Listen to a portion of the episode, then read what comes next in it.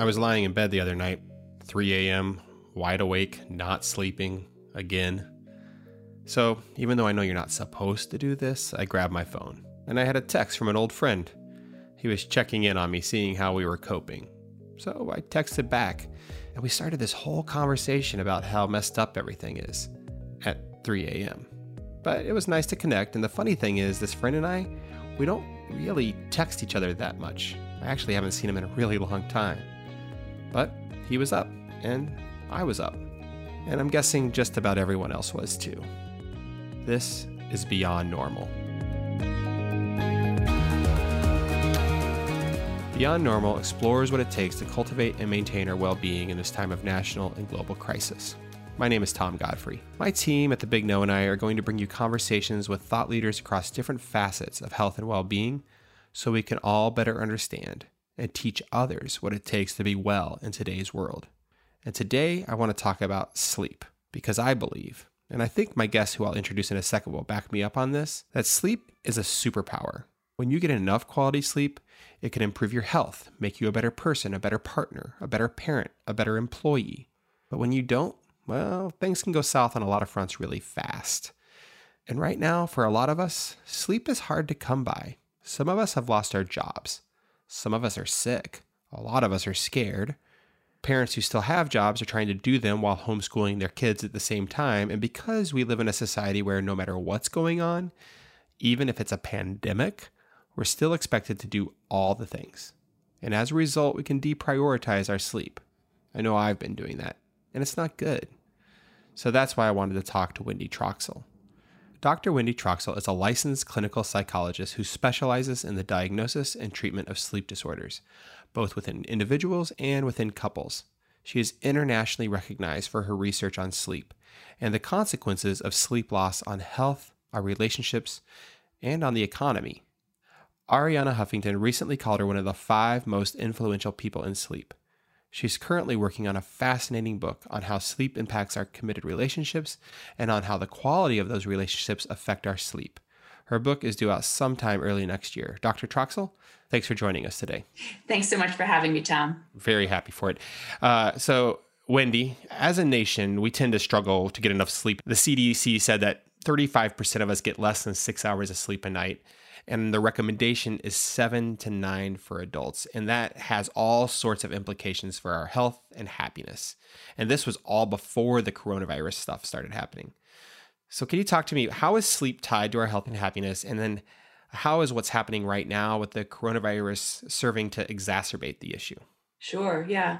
Well, sleep is really a cornerstone of our health and happiness if you need a picture of just how important sleep is to our emotions and really our ability to regulate our emotions, just look at a two year old who's uh, missed a nap. You know, they're erratic, irritable, they have mood swings. Essentially, they're like emotional basket cases.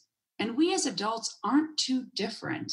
Not getting the sleep we need can make us feel irritable, more prone to bad moods less able to cope with stress, and even at higher risk for certain mental health disorders like depression.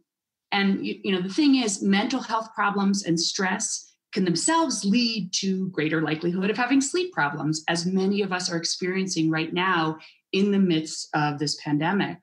Uh, so this can be really a vicious cycle that ensues between having sleep problems and sleep problems leading to problems regulating emotion and a risk for mental health disorders, but then having bad moods and mental health problems can also lead to more sleep problems. And just stress itself uh, can lead to more sleep problems. So you can see how this vicious cycle uh, can ensue. And so many of us as you said in your intro are dealing with more stressors than ever before, including financial strain, loss of job, or having to do our jobs while our children are running around the house and while homeschooling. All of that can compound and exacerbate the stress that we're experiencing in these uncertain times, which can directly lead to sleep problems and affect our health and well being. Everything you just said resonates with me because I have seen those toddlers that are sleep deprived. I see them every day. I have three kids at home a four year old, a six year old, a nine year old. And my wife's at home too. We're all at home, everybody, just like all the other families out there. And the sheer challenge of juggling their schooling needs, their care, our household needs, my wife's job, my job, uh, our sleep collectively has taken a hit, especially for my wife and I. And I think that I'm coping okay. And she is as well, but I also can tell that it's wearing on us. I think we're both moodier, especially me, quicker to react negatively to stuff, just like you described. I'm worried that I might even be becoming a jerk sometimes. How does sleep affect my relationship? And how does my relationship affect my sleep? So I know you're a very nice guy, Tom. So I doubt that you're becoming a real jerk, but maybe you're jerkier than your normal self. Um, and I think we all are. First of all, as you mentioned, you know, we're living in tight spaces, some tighter than others, um, with each other constantly, with very little outlet. If you know, um, those of us who are living in states with strict stay-at-home policies, and we're trying to do so much in these tight spaces and you know with our children and our partners around us all the time.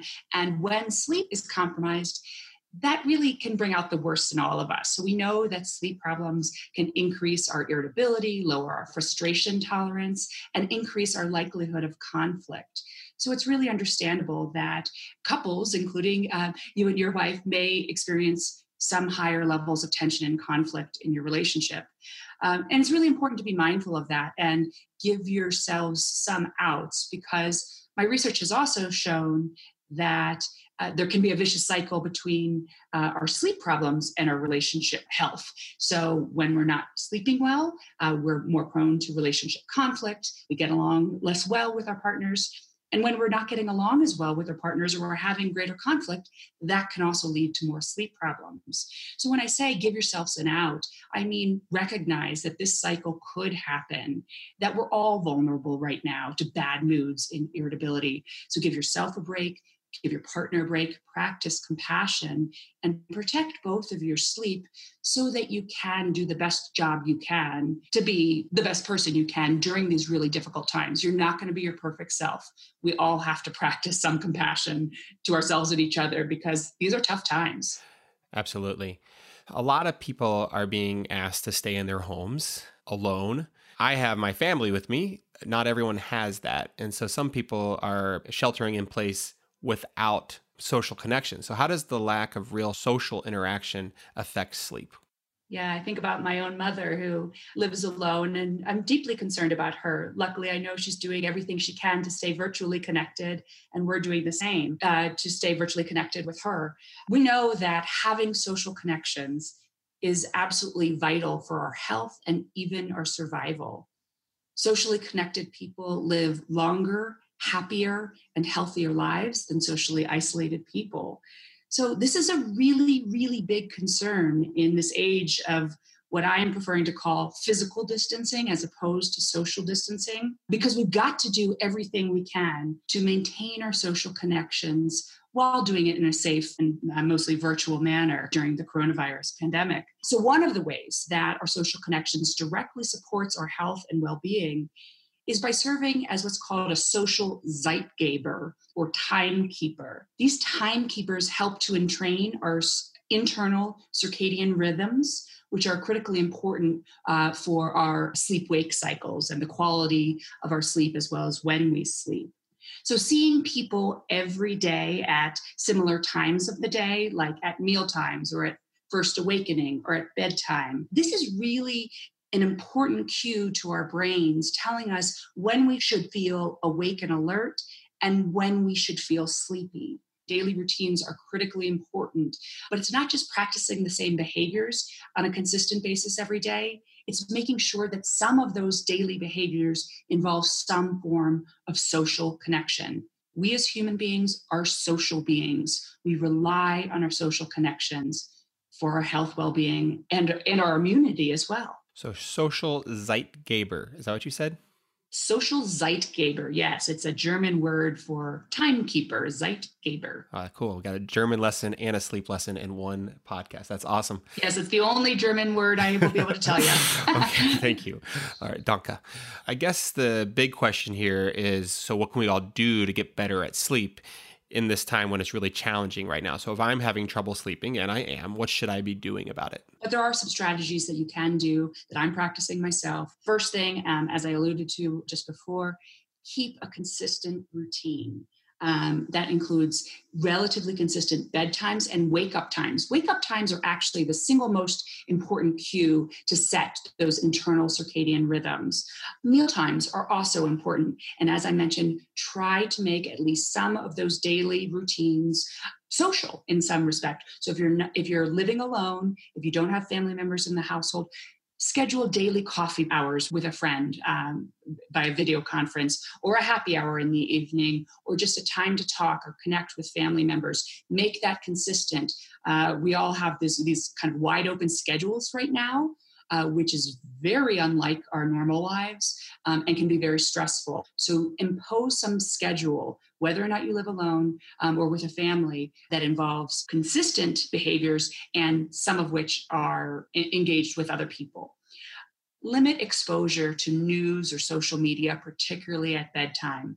The content we're consuming right now is very stressful uh, and can really keep us up at night. Third, get daily exercise. I really am a firm believer that exercise is a panacea for all things. Uh, some of us may also be eating more than usual right now, so exercise is also good for somewhat balancing that out, but it's also very important uh, for both our mood and our sleep. Uh, so the more physically active you are during the day, uh, provided that you know you're not causing pain or uh, muscle too much muscle soreness, that's good. It really sets up the brain to know that um, when bedtime comes, you've tired yourself out both mentally and physically. As I said, be social even if it's virtual on a daily basis.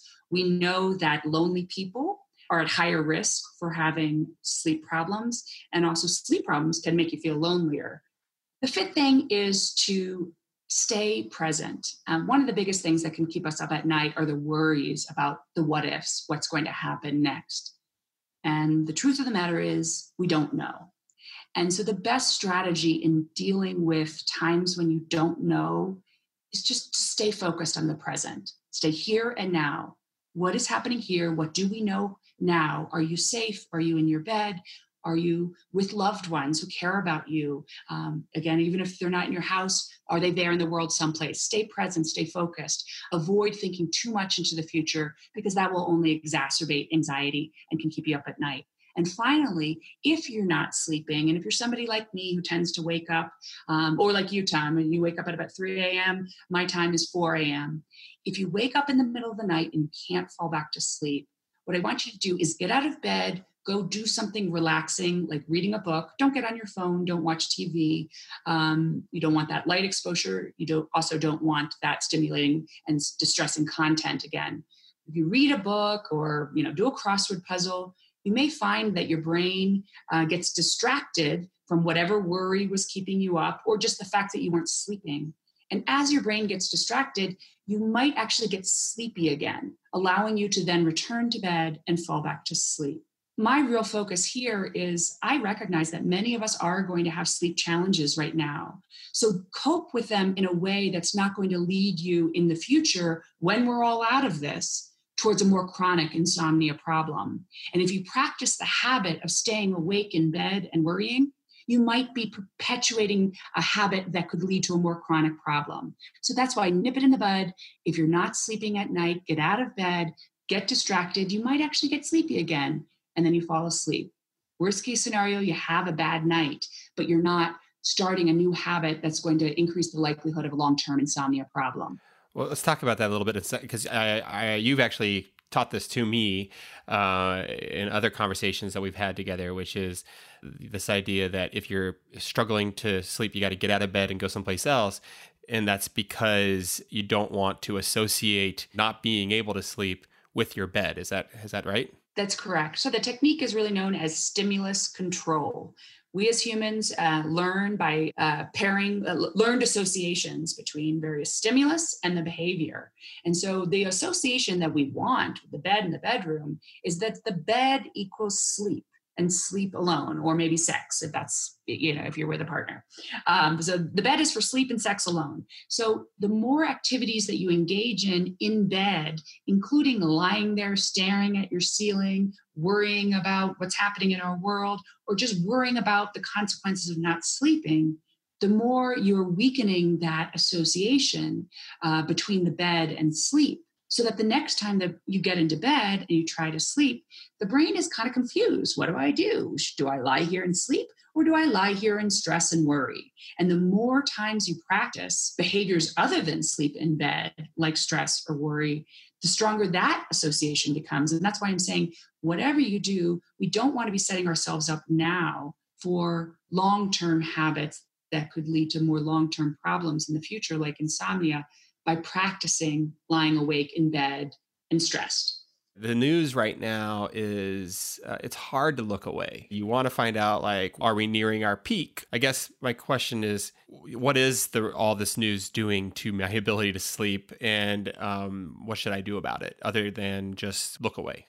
it's important to stay informed. I want to stay informed and educated and certainly make sure that I'm informed about what rules I should be following to maintain my safety and my family's safety and the safety uh, for the public at large. So, yes, we all want to stay informed, but it's about limiting our consumption and being uh, smart about the timing of our consumption of news. What I always ask myself is, you know, when I have a behavior that I'm sort of conflicted about, like I want to watch because I'm sort of glued to the TV, and yet I think that maybe it might not be good for my sleep. I ask myself, how well is this working for you, Wendy? If watching TV right before bedtime gets me anxious or worried, or I'm more likely to wake up in the middle of the night, well, you know, that's a good sign that this is not a behavior I want to continue to engage in.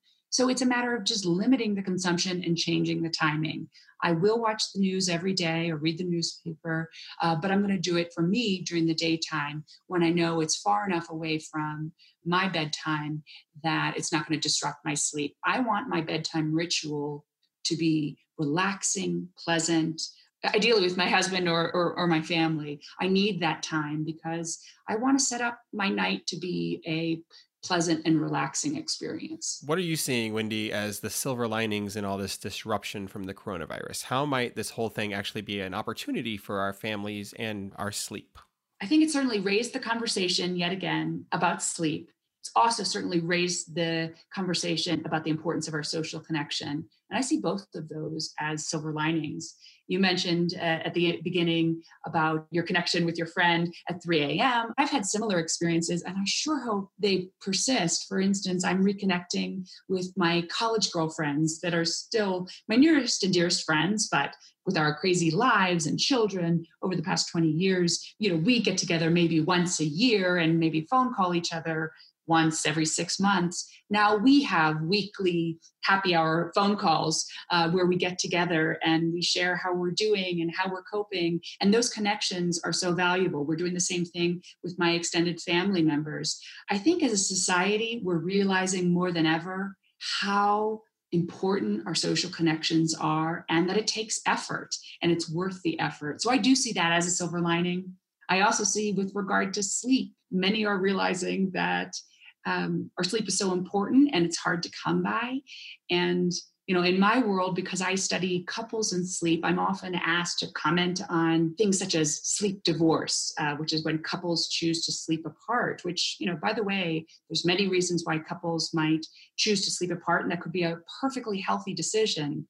But the whole connotation around sleep divorce uh, really sets this negative tone, and so I'm constantly trying to sort of argue against that. And in these times, I think there's actually an opportunity for us to spin that perception of sleeping together and start to recognize the many positives uh, for those that it works for to share the sleep experience with a partner. And I'm encouraging my clients and the people I talk to if you do share a bed, these are moments where we can practice mindfulness and gratitude and appreciation that this person um, is there with you. Um, and you know, bedtime is kind of the sanctuary for many of us. So I think that there's just an opportunity for us to to feel gratitude for the people we share our lives with, including the most one of the most intimate behaviors, which is sleep. I like that. Thank you. Um, well, Wendy, we're nearing the end, and we always want to give our listeners uh, some way to make some small improvement in whatever it is they're looking to improve. And so we're talking about sleep. So, what is one thing that someone might be able to do today to potentially give them the best chance for improved sleep tonight? keep a consistent um, bedtime and wake time. Wake time is the most important if you have to choose. Just keep that relatively consistent.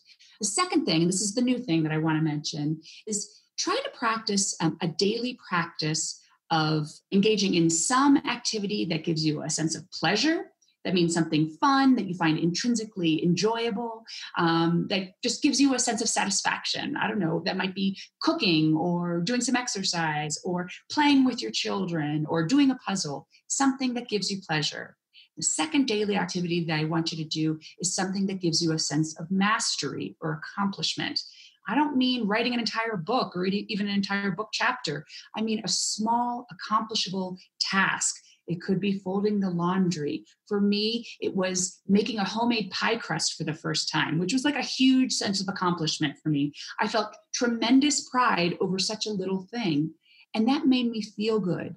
During these stressful times in which our sleep is also challenged, I think these daily practices of mastery and pleasure can improve our mood and make us feel like, okay, I did something today. No matter what else happened, I did two good things today. And we can kind of close the book on the day and increase our likelihood of having a good, restful sleep that night. You know, I, I like that and I believe in it because the other night there was we've we've had this laundry basket full of socks um, and we're a family of five, so it was lit. It was a giant laundry basket full of socks, and for the first time in about six months, I matched all those socks, and I slept like a baby. So that's really good advice. I didn't. I, didn't I never made that connection, but I, I like it. So that brings us to our close, and I want to thank Dr. Wendy Troxel for sharing all her wisdom and advice with us today. Thank you, Wendy, so much. And before I let you go, how can people learn more about you or connect with you? Well, it's been a real pleasure to be on your show, Tom. Thank you. Uh, you can uh, look at my Twitter feed at Wendy Troxel, and also uh, just another plug for my book. It will be coming out next spring. The topic is couples and sleep, uh, published by Hachette Go. Um, and also, you can check out my two TED Talks uh, one on sleep and adolescent school start times, and another on sleep and couples. Awesome. Congratulations on that, Wendy. Okay, well, that all sounds great. Thanks again and take care of yourself. If you want to learn more from Wendy, Being by the Big Know offers an online course taught by her, and in it, she teaches the science of sleep and she gives you practical tips for getting more and better sleep in your life. Look, I know what we all want. We all just want to get back to normal. We have to accept that's over. And if we really think about it, for a lot of us, normal wasn't working in the first place. Normal was stressing us out, normal was making us sad, normal was making us sick, and normal was making it hard to sleep. We can do way better than normal. For the sake of our health and our happiness, we have to get beyond normal. Beyond Normal is a production of The Big Know, where renowned experts teach the skills of health and well being on demand. You can learn more about our licensable and custom health content solutions at thebigknow.com. That's the big K N O W.com. Beyond Normal is produced by Nate Matson. Assistant producer is TMR. Our theme music is from premiumbeat.com. The show is edited by Damon Kaler. I'm your host, Tom Godfrey. Goodbye.